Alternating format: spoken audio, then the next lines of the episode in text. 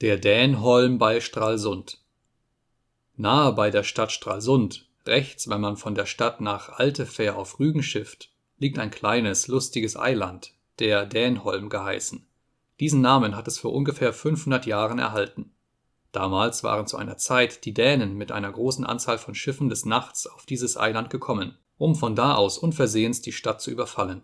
Sie waren zwar von einigen Schiffern gesehen worden, und diese machten auch gleich dem Rate Anzeige von der Ankunft des Feindes.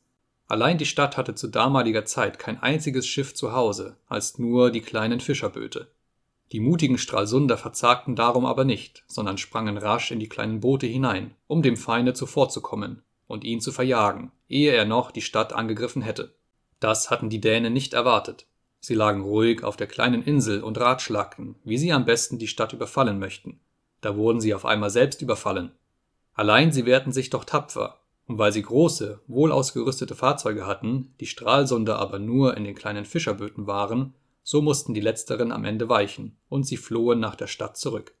An dem Wasser aber standen die Weiber und Kinder aus der Stadt, und wie die die ihrigen fliehen sahen, da schalten sie dieselben und schrien sie zornig an und ermahnten sie, sich besser zu wehren.